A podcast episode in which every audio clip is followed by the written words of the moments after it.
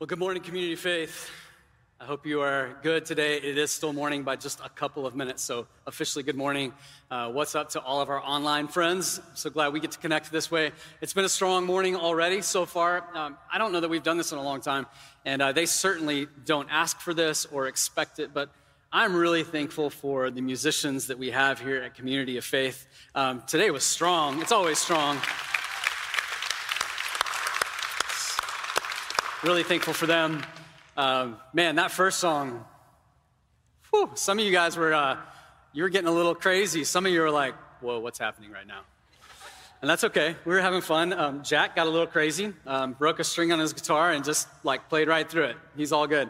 Um, what that means is, is that if you fall asleep in my message today, then I've done a really lousy, mediocre job of communicating because uh, that music set us up with some energy. And uh, man, honestly, I don't like being mediocre at anything. It kind of drives me crazy. I want to be the best that I can be, and I know a lot of you are like me. I'm super competitive, and uh, so if there's somebody better than me at something, like I want to do whatever it takes to be better than that person, and that's a little bit unhealthy. so um, some of you can connect with that. A lot of you connect with that probably. Um, that, that's, a, that's a drive that we all have. But I want to think about that. You know, there's a statement that I hear often. My boys have said this, they've had people tell them this, and I rebuke this from their life. But it's the statement it's not whether you win or lose, it's how you play the game that matters the most. And I just got to say, I disagree. It's all about winning, okay? The only person that says that is someone who always loses, all right? So they're a loser. That's a loser statement. I don't like that because I want to be the best. I want to be the best that I can be. I want to be excellent at what I do. And I think we all desire that. We're all wired for excellence. I read a couple weeks ago um, the Greek philosopher, philosopher Aristotle said, Excellence is not an act, it's a habit. Excellence is not an act, it's a habit. In other words, excellence is determined by repeated behaviors, be- repeated patterns in our lives is what actually leads to excellence. And I want us to think about that today. I want us to talk about that today. I want to talk specifically about habits. Specifically, even more than that, choosing successful habits. That's where I want our focus to be as we continue in this stronger series out of the book of Daniel, looking specifically at Daniel chapter 6 a story that many of you are familiar with, even if you've never been in church or haven't been in church in a long time. Maybe you remember this story from when you were a child. Um, I've actually never taught on this story ever before until this weekend, but it's the story of Daniel and the lion's den. And just to kind of pick up, last week we talked about uh, the writing on the wall in Daniel 5, where uh, Belshazzar sees the writing on the wall. Daniel's brought in to interpret that, and he says, Hey, listen, Belshazzar, your time is up. This is wake up moment for Belshazzar, but also a wake up moment for us. We talked about wasted time, and I think today is a great piggyback on that. As uh, Belshazzar ultimately loses his life, the Persians and the Medes take over. They, they uh, take over power and control of Babylon. And that's where we pick up today. In Daniel chapter 6, starting in verse 1, look what it says. It says, It seemed good to Darius to appoint 120 satraps over the kingdom. Satraps are government leaders, think mayors, think um, governors, leaders in a political governing system. That's what, that's what these people are. That's the most I know about them. I'm not a real smart guy, but I can figure that out. It says that they would be in charge of the whole kingdom. And over them were three commissioners. So they've split these satraps up in groups of 40, and there's three commissioners. One is in charge of all of 40 different satraps, of whom Daniel was one. So here's Daniel showing up on the scene again. It is the book of Daniel. That these satraps might be accountable to them, and that the king might not suffer loss. Look at verse 3. Then this Daniel, began distinguishing himself among the commissioners and satraps because he possessed an extraordinary spirit. We're going to talk about that today. An extraordinary spirit. You know, what's interesting is that Daniel shows up throughout the book of Daniel with this extraordinary spirit. If you go back and you start reading it again, you look back at Daniel 1 and 2 and 3, all the way through it, he's distinguishing himself there's something about him that seems to elevate opportunities in his life, seems to give him a voice for influence, even in a pagan kingdom, in a system of government that it's not one that he completely agrees with. Agrees with. He's finding himself in a place for influence. And it says, and the king planned to appoint him over the entire kingdom. So, Daniel, once again, right out of the gate, this is a new kingdom, a new king, a new emperor, a new leader. And immediately he recognizes that Daniel has got something special about his life. There's something unique, there's something significant. Now, it's important for us to understand how old Daniel is in this story. Daniel is believed to be somewhere between 80 and 90 years old in this part of the book of Daniel. All right, so we'll just go right in the middle, say he's 85 years old. And at 85 years old, God is using him in extraordinary ways. He has this extraordinary spirit. And I say that to some of you because I know that the way that our culture thinks is we get to a certain point in our life where we just kind of retire. Maybe our opportunities for impact and influence have kind of passed us by. But I want to say this to whoever needs to hear it this morning, no matter what your age is, as long as you have air in your lungs, breath to breathe, there is still a plan and a purpose for your life on this planet. But you get to choose what that is.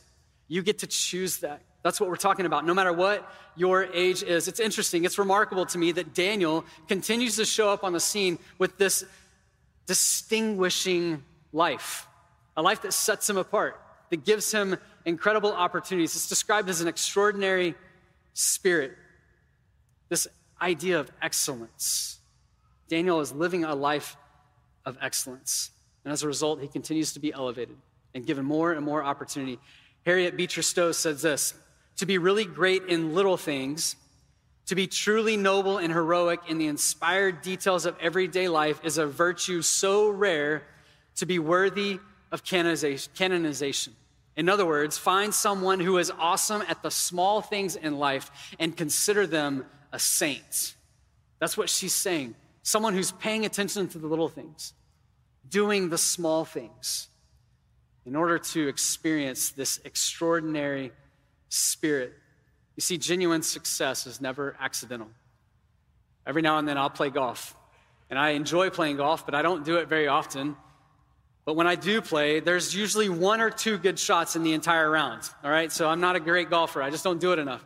But every time I play, I hear this statement. And some of you have said this and have had this said to you Wes, it's not about how good you are, no, it's actually, I, I, mess, I totally messed it up. It's, Wes, I'd rather be lucky than good. Have anybody ever heard that? I'd rather be lucky than good. Well, that's great for the game of golf, but in the game of life, that's a terrible rule to live by. Because there's so much that we can be intentional and not just try to live on luck. Daniel does this. We've seen this over and over and over through the book of Daniel. And I think even in this passage, we see him setting himself apart with excellence. He's rising to the top because he's doing everything that's expected of him, even in a pagan culture. Even though the king is someone that doesn't believe the same things that Daniel believes, Daniel is doing what he's supposed to do. He's not dishonoring God, he's not compromising the faith that he has chosen to live by, but he's living a life of excellence. And I think this is a moment for us to just pause and stop because I think it's real easy to get into a place where we want to cross our arms and um, dig our heels into the sand and just begin to think, you know what? I'm just going to wait this out. I'm just going to bide my time because I don't know that I agree with the company that I work for. I don't really know that I like the boss that I work for. But I think what this passage shows us is that you can be a person of faith, even in a place where not everybody agrees with your faith, and still excel in meeting the expectations and performing a job that you've been hired to perform in. I believe that Jesus followers should be the most excellent employees, as well as the most excellent employers. The best bosses should be bosses who trust Jesus with their life. I think we see this in Daniel's life. It's distinguished him. There's discipline in his life. I heard it said like this that discipline is any act in your life that will make the future version of you say thank you one day. Discipline is any act in your life that's going to make the future version of you say thank you one day. You see this discipline in Daniel's life. We've seen it over decades. And now we are on the scene. Power is changing. There's a new kingdom in place. Daniel has been elevated, and already there's opposition coming against Daniel. Look what it says in verse 4. Then the commissioners and the satraps began trying to find a ground of accusation against Daniel in regard to government affairs. But they could find no ground of accusation or evidence of corruption, inasmuch as he was faithful and no negligence or corruption was to be found in him. Isn't it interesting that the satraps are setting a trap. Dad jokes for the win today. Just trying to make sure you're still with me. It's interesting, as Daniel is beginning to find more opportunity, opposition begins to grow against him. You see this in the news, you see this on television anytime we have an election. This is the reason I'll never be a politician. Because if you begin to run for office, there's going to be a group of people who oppose you and oppose the things that you stand for, and they're going to go dig up anything they could possibly find to ruin your reputation. That's what's going on in this scene. These guys are looking for something, some sort of corruption, somewhere where Daniel failed, and they're not finding anything. They can't find anything to accuse Daniel of. Envy is hostile. You see this. They're trying to attack him, they're trying to take him out. I think it's important for us to understand this today. As if you are a person of faith, you are a person who has decided to trust Jesus with your life, then you need to understand that the prince of darkness is working behind the scenes through other people sometimes to take you out, raising up opposition against you.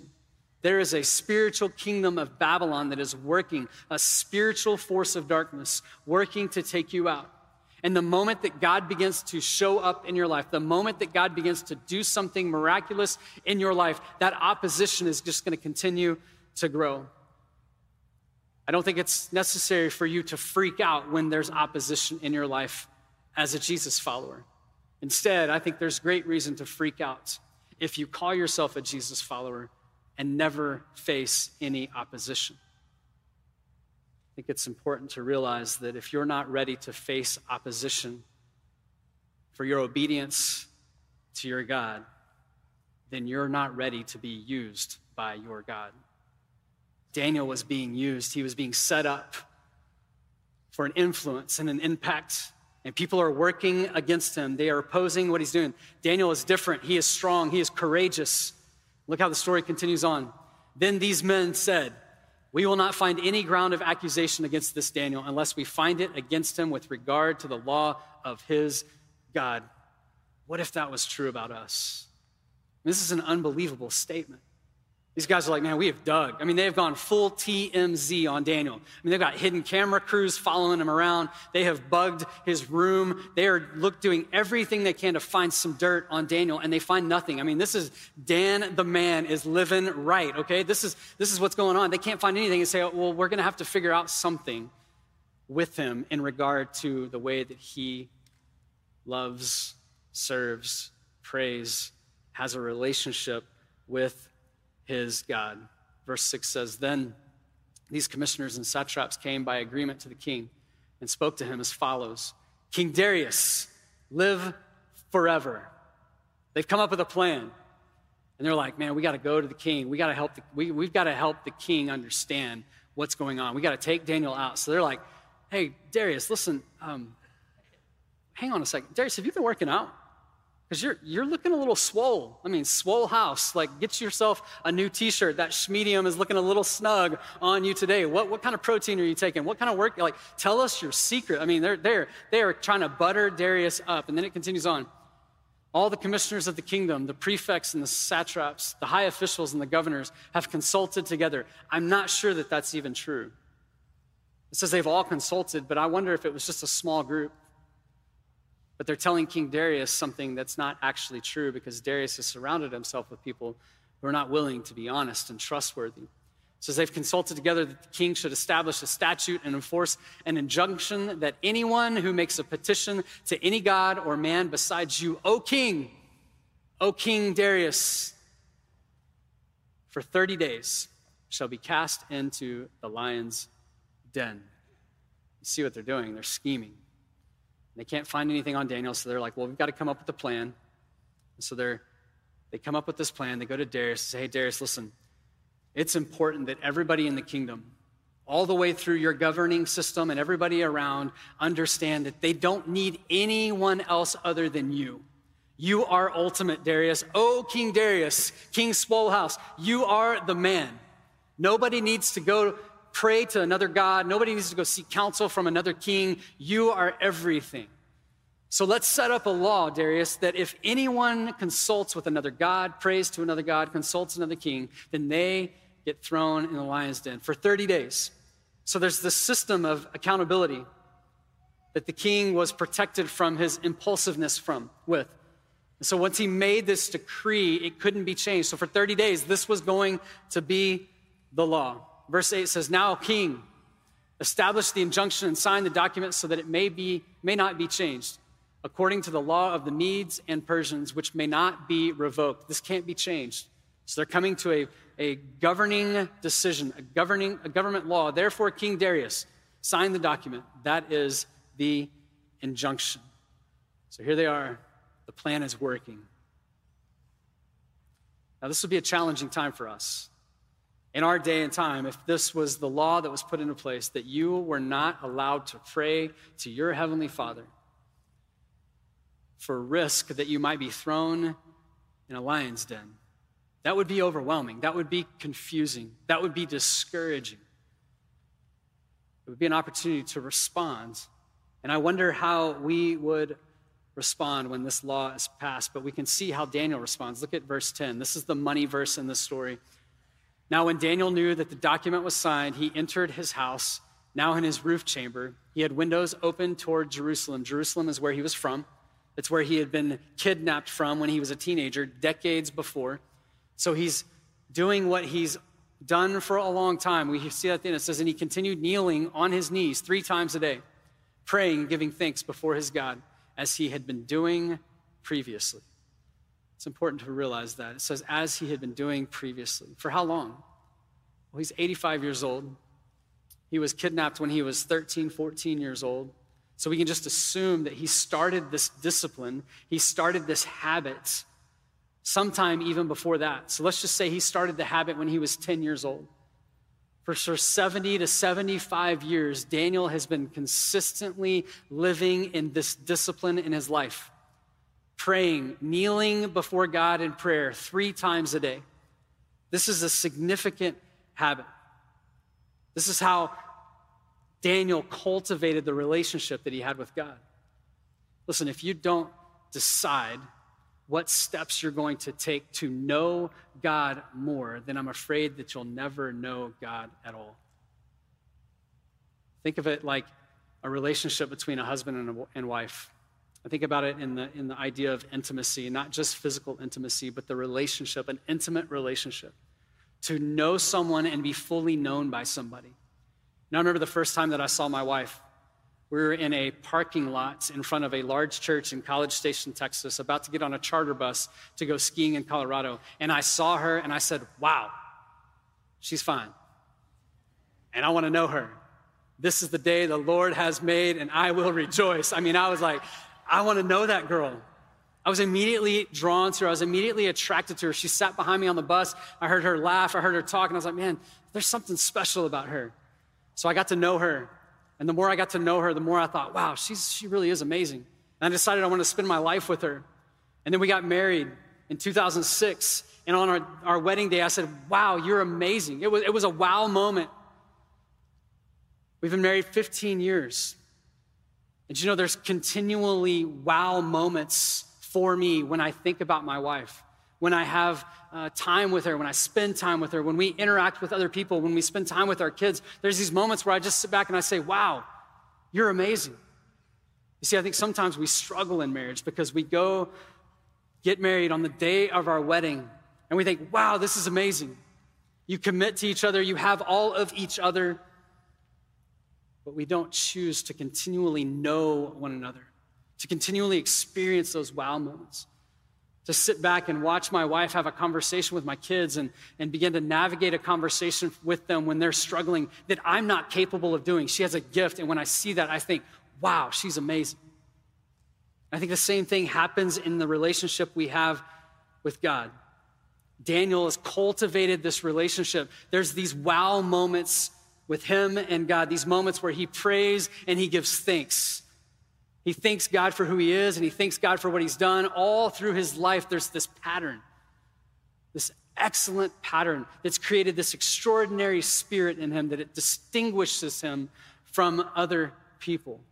And the same thing is available to you and I. But he made a consistent habit to know God, to continually get to know God, to have relationship with them. Benjamin Franklin said this Benjamin Franklin knows a thing or two. He says, Your net worth in life is determined by what's remaining after your bad habits are subtracted from your good habits. In other words, think about all of your good habits, the things that you put in place in your life, and you're like, okay, this is something that helps me be successful. And then take everything in your life that you would consider a habit or a tendency, something that you're like, man, I'm not sure that's really good or bad. I, I just, it, it is in my life though. Subtract that, and you have the worth of your life. Now that begins to break down in Christianity because Jesus proves our worth and our value. But when you think about the life that you're living and the life that other people see in you, what would that look like as you begin to subtract the bad habits? Where do they weigh? Where do they measure? I was reading this week that 40% of your actions are not conscious, conscious decisions, but habits. 40% of your life. It's not a conscious decision that you're making. You don't live through life having to decide how to do every single thing that you do. 40%, that's almost half. So, half of your time in life, half of your life is made up of decisions and patterns and behavior that you're not even considering in the moment. Your body was designed this way. I've talked about this before. There's the basal ganglia that's part of your brain that as you continue to repeat certain patterns and behaviors, your brain memorizes that. And your life begins to flow through that so that you don't have to think about every single little thing that you do. And it allows you to operate at a higher capacity in life. But when we fail to pay attention to those patterns, to those habits, they're developing whether you're paying attention or not. And I think as we look at this story, we consider the habits in our lives. Are we choosing successful habits, or are habits just choosing to be successful in our life with no regard from us? I've read a couple books recently in the last few months that I, I went back to for some of this message, and one of them is called Atomic Habits by James Clear. It might be a, re- a, a, good read for you. The second one is The Power of Habit, The Power of Habit by Charles Duhigg. And he talks about this idea, keystone habits. And this is intriguing for me, and I think this is what we see in the life of Daniel. We see a keystone habit in Daniel's life. Here's what a keystone habit is a keystone habit is a habit that starts a process that over time transforms everything. Keystone habits are habits that start a process that over time transforms everything. The habits that matter most are the ones that when they start to shift, they begin to dislodge and remake other patterns. So think about the patterns in your life. Think about the habits. Are there habits in your life that influence other behaviors in your life? For me, I love to wake up early. I am a creature of habit. My mornings have a rhythm, they have a routine. I get up and I do everything in a specific way throughout the day. One of the things I do every single morning is I make my bed. My dad raised me to do that. It was something that uh, we just did. It was, it was an expectation in our house. And so I've maintained that as an adult. And there's something about it for me that's uh, fulfilling, that's life giving, because every single day I know that I've accomplished at least one thing. I've made my bed. Well, here's what's interesting. As I was reading The Power of Habit, I discovered that there's more to just making a bed that actually impacts the rest of our lives. This is done by research. This was discovered that making your bed every morning is correlated to better productivity, a greater sense of well being, and stronger skills at sticking to a budget. So, everybody who makes their bed, high five yourself. Great job. You're winning, okay? You're doing something right. That's a keystone habit. You see, it's transforming other things. You're like, it's just making the bed. And you're like, I've never made the bed in my life. Just saying. Don't shoot the messenger.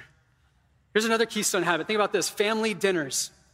The idea of sitting down as a family and having dinner together. Studies have documented that families who habitually eat dinner together seem to raise their children with better homework skills, higher grades, greater emotional control, and more confidence.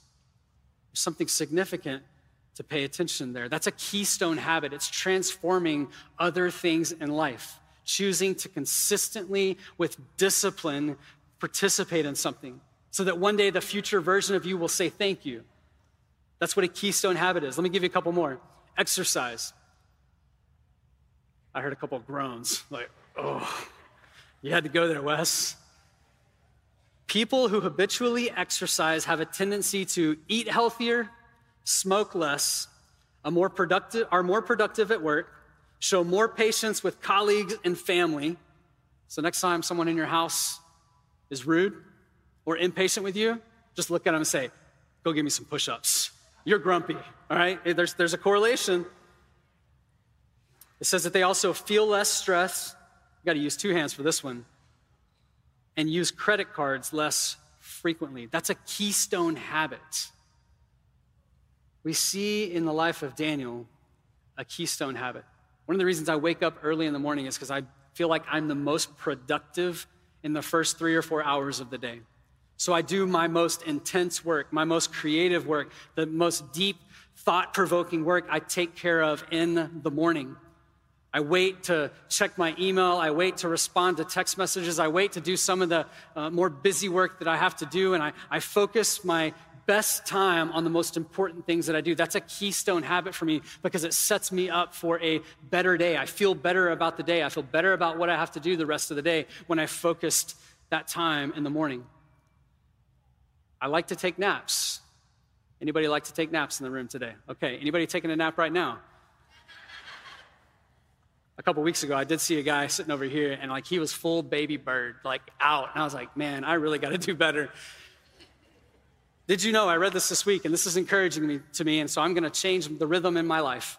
That Winston Churchill, during the peak of World War II, was notorious for taking a nap every single day. I mean, Germany is trying to take over the world, and this dude is leading an army in a world war, and the fella is taking a nap. You know why I did it? It was a keystone habit for him because he was always fresher and more alert after he had just woken up. So we would take a quick power nap. So you can bet that this guy is taking some power naps in the days ahead. But it's a keystone habit. Daniel had this keystone habit every single day prayer and thanks. Three times a day, Daniel spent intentional time interacting with his God practicing his faith, thanking God for who he is, thanking God for what he's done, praying and asking God to work in the situations that are going on in his life. What would a habit like that look like for you? What would it look like for you to just carve out some time? And maybe for you, like three times a day, Wes, there's no way. Let's just start once. One time a day, this week, every day. Set a timer, set a reminder to sit down and to thank God for who He is and for what He's doing in your life you're like, Wes, I don't know that I have a lot to be thankful for. Just sit down and think about all the things that are good. There are things that are good in your life. You live in the United States of America. We're one of the most um, rich nations in the world. Everyone in this room and watching online has more money than most people in the world. That's something to be thankful for. What would it look like to carve out the space? What would it look like to, to literally get down on your knees in your living room, in your bedroom, and just, just begin to pray. I do this sometimes. And this is kind of awkward and uncomfortable even right now. But when my boys are at school and my wife's at work and I'm in the house by myself, there are times where I get overwhelmed in the moment and I just I just got to stop and I got to pray and say, God, I don't know what's going on. And I don't get there. It's not like a perfect precious moments like statue figurine. Oftentimes there's an ottoman at the chair in my office and I'll just throw myself in that ottoman. And I'm just like, God, I don't know what to do. I'm thankful for you. I'm thankful for your goodness. But right now in this moment, I don't know. And I need your peace. I need your wisdom. I need your guidance. I need you in this moment. I mean, there's times where I literally, and I didn't do this first, there's times I literally lay down on the floor, face down. I'm doing this so you don't feel weird when you do it tomorrow. And I just lay there and I'm like, God, I don't, I, I don't even know. I'm overwhelmed. You feel the tension? It's awkward. So, you know what? In that moment, even there in that moment for me, there's vulnerability there, there's humility there. And if you don't believe me, try it. Just try it this week.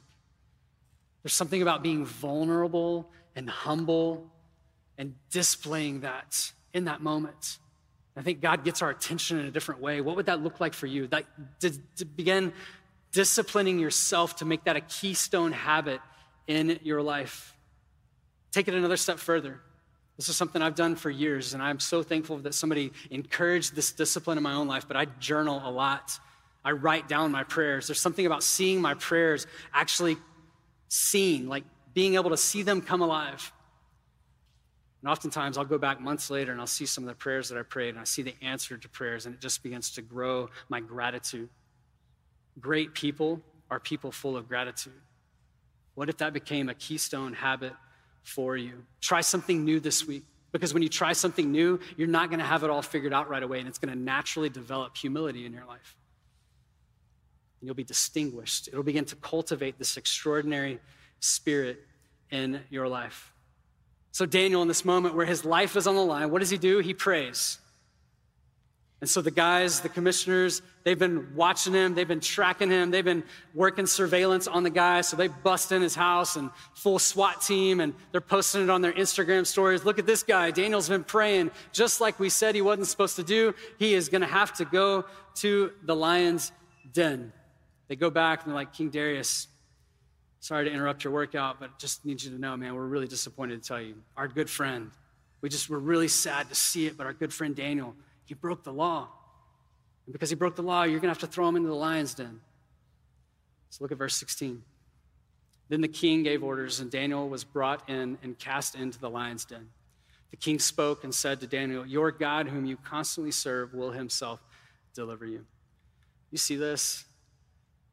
Darius realizes that he's been tricked, but he's forced to do what he said he had he would do when this law was signed. But you can sense the remorse, you can sense the, the, the, the grief. He's like, man, I, there's something special about you, and I believe that your God is going to protect you. And so he takes him and he throws him into the lion's den, which, by the way, I know some of you are annoyed by my constant bagging on cats but can we just recognize something for a minute? This is the most powerful man in the entire kingdom who has the ability to create any method of torture and death that he could possibly create. And what is his preferred method? Throwing you into a den full of hungry kittens. Listen, I don't even have to make jokes about this. This is the inspired word of God. We just need to take a minute and pray and repent of our, I'm just kidding. We sang a song a little while ago talking about Jesus being the roaring lion. So there you go. You know, I'm, I'm going to throw the cat lovers a bone there as well. But do you see what's happening in this moment? Darius is overwhelmed, throws him into the lion's den. And then he goes home. The commissioners go, they begin to celebrate, they party, they, they're, they're having a great time because they think, man, it's worked. Our plan was successful. Darius is overwhelmed with grief. He says that he's distressed, says that he begins to fast. He begins to push aside anything that would entertain himself. So he takes his PlayStation, he turns it off. He takes his social media and he, he disconnects from all the social media platforms. He's just overwhelmed in the moment all through the night. You know who slept good through the night? Daniel. Daniel had a peace in the middle of this chaos. Darius wakes up or gets up the next morning and he runs to the lion's den and he moves the stone that had been put in front of the entrance and he looks down in there and he goes, Danny, are you okay? Are you okay? Say you're okay, Danny. You've been hit. I went Prince last week. I thought I'd go Michael Jackson today. He's, over, he's like, oh, I just, I just, I, I want, Daniel, are you okay? And Daniel's like, yeah, man, I'm good. Just hanging out with the lions. Aslan's like licking his face. He's like, Aslan, stop it. Leo, chill. Like, hang on. He's like, hey, listen, if I need to stay down here a little bit longer while you guys get things sorted out up there, I'm good, man. I, Daniel's in a place of peace where he was supposed to be dead. So Darius is furious. He recognizes something extraordinary about Daniel. And he takes the commissioners and the satraps who set up this deceptive plan, and he throws them into the lion's den as he takes Daniel out. And it says that the lions devoured them and crushed their bones before they even hit the floor. These were hungry lions, yet they didn't touch Daniel. This is an extraordinary story. But look what happens in verse 25. This is my favorite verse of the story. Then Darius the king wrote to all the peoples, nations, and men of every language who are living in all the land. So the king, okay, listen, the king of this land is about to declare to all of these people something incredibly important for us today. He says, May your peace abound. Why? Well, if we had time, we would go read. He basically gives a little mini sermon. And he begins to talk about the goodness of God about the protection of God, the peace of God. He begins to declare how great God is. Do you see what's happened in the story? We started with a prohibition on prayer. Prayer has been outlawed. Any communication with this God is not okay. And it ends with a pagan king declaring God's goodness and protection for all people. This is unbelievable. I think there's something important for us to recognize in this story. How did Daniel learn these things? He began to put things into practice ahead of time. He began to do things on purpose before things got crazy. Listen, we live in a time today where there's really no time for spiritual, Jesus following weaklings. There's no time in our culture today for a bunch of people who want to sit and be bold, posting their statements and their opinions on a social media platform, but failing to spend any time interacting and cultivating intimacy with their Heavenly Father. We live in a time where it's not enough to, to occasionally be a part of a faith community, but then live the rest of our life as if none of it really even matters. Because even in that, we're cultivating habits. And so, what would it look like to begin to cultivate habits like Daniel did? Here's what I think it looks like for us. Here's the lesson that I think we can learn from Daniel's life in this passage that peace under pressure comes from consistency when it's peaceful. Peace under pressure comes from consistency when it's peaceful. What an incredible story. What an incredible opportunity for us to maybe get it right today. Maybe things aren't crazy and your life's not being threatened right now in this moment, but that's maybe the perfect moment for you to step in and begin to develop some keystone habits in your life. How do you know that you're going to have the courage to stand when it feels like you can't stand? How do you know that you're going to have the peace in your life that's bigger than the peace you can cultivate for yourself when everything in your life begins to fall apart? How do you know that you're going to have the courage to confront a close friend when your close friend desperately need you to confront them? What are you going to do when you need the courage to take the step that God's calling you to take that's going to involve, involve some sacrifice in your life? What you're going to do is what you're going to do today that's going to prepare you for that moment when it shows up. Because peace under pressure comes from consistency when it's peaceful. You know, I think the biggest mistake that we can make today is that we would look at the life of Daniel and we would think, man, I just want to be like Daniel. But the reality is, that Daniel eventually lost his life, but the story of Daniel is pointing us to the story of Jesus and the truth of Jesus. There's a lot of similarities. Both were seen as innocent. We don't read about anything that Daniel did that was wrong. Jesus was perfect, never even had a wrong motive. They were both declared innocent by a primary judge, Darius for Daniel, Pilate for Jesus. They were both thrown into a cave, into a hole in the ground, and a, a, stone was rolled over that, but they both walked out of that alive. But Daniel would eventually still lose his life. But Jesus would walk out of that tomb and he would come back to life, even though he lost his life. And he did that for us. Psalm 22 describes Jesus on the cross that he was thrown to the lions of judgment, which circled him, taunted him, then tore him apart. Jesus, being innocent, was still killed. Jesus did for us what we couldn't do for ourselves. He took on what you and I deserved. There's something powerful there when we begin to see that. I read this week, Sally Lloyd Jones says this Jesus was left in the blackness, utterly alone and abandoned by God suffering the fate that we, the guilty ones, deserved. God did not shut the mouths of Jesus' lions like he did Daniel's. He let them tear him apart. His body was left entombed in the ice grip of death for three days before the angel finally came to roll away his stone. Jesus chose this for us. That's what she's saying. Jesus intentionally went after this for you and me. That's where he and Daniel are different.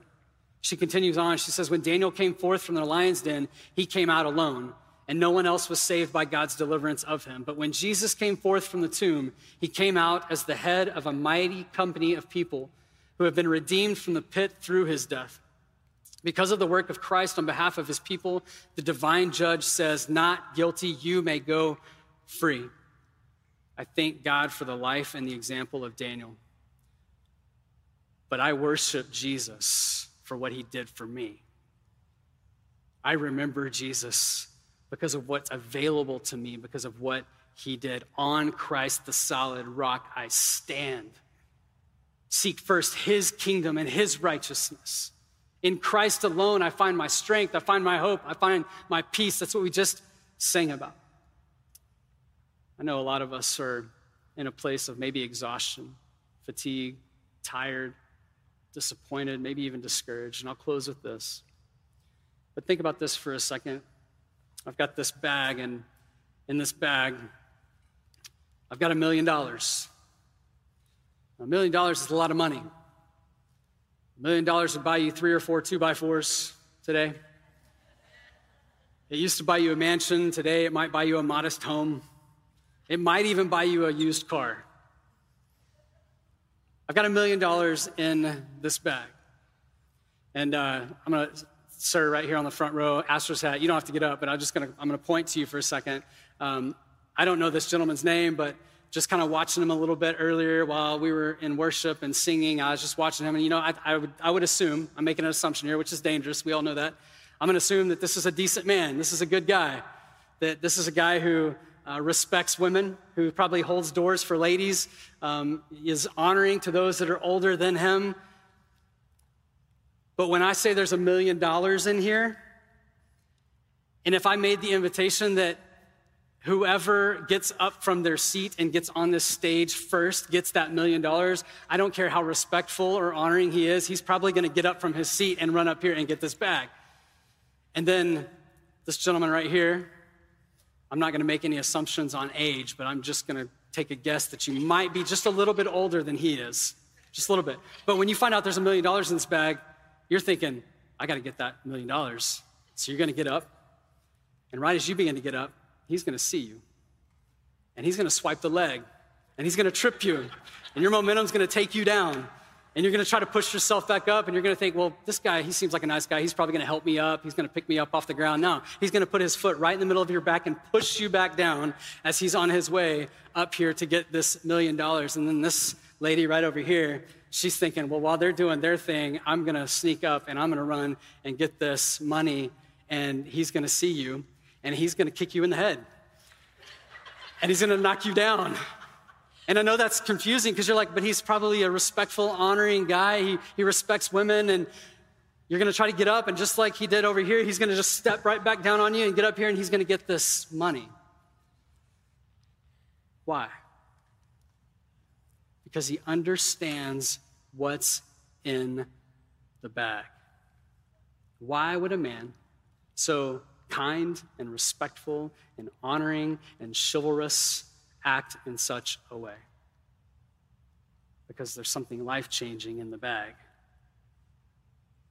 So I propose this consideration for us today. What would it look like to understand what's available to us as we begin to adjust our habits, to do whatever it takes to experience the peace and the hope and the strength that's available to us from our Heavenly Father?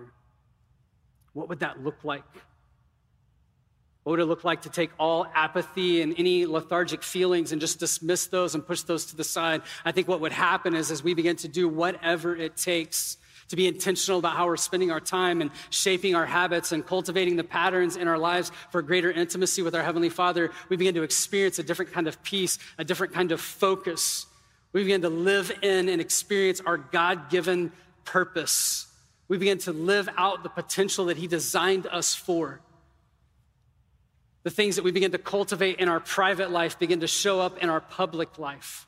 The things that you begin to pay attention to in your own time begins to cultivate a life that other people begin to pay attention to. So, what would it look like for us to do whatever it takes to choose successful habits, to trust Jesus, to follow Him? to pray to Him, to thank Him, to worship Him, to go all in, to step across that line of faith and begin to shape our habits around the life that He's called us to live. What would that look like? Here's what I know is true choose your habits, change your life. Let's pray. God, I thank you for our time today. I thank you for the story of Daniel. I thank you how it uh, shows us something different, something unique, something extraordinary. And I'm thankful that it points us to Jesus and that in Jesus we realize that we have access to that, that we have opportunity for that same life, a distinguished life, an extraordinary spirit. And so, right now, I pray that you would cultivate that in us. I pray for a lot of wisdom. I pray that you would give us discernment with what we've heard today to take some specific steps to cultivate these habits in our lives, to carve out the time to spend with you. And as we spend that time with you, would you give us moments to just say, Wow, God, you are so much more than I ever even knew? Give us the courage and the boldness when things aren't as peaceful to stand for you. And that as we stand, would you continue to give us peace, even when there's no peace around us? God, I pray that what's happened here today and what we've heard today would not stay here, but it would go out and it would impact every single area of every single life that's here today and that's listening online. We trust you for that. We ask confidently from you. We pray it in Jesus' name. Amen.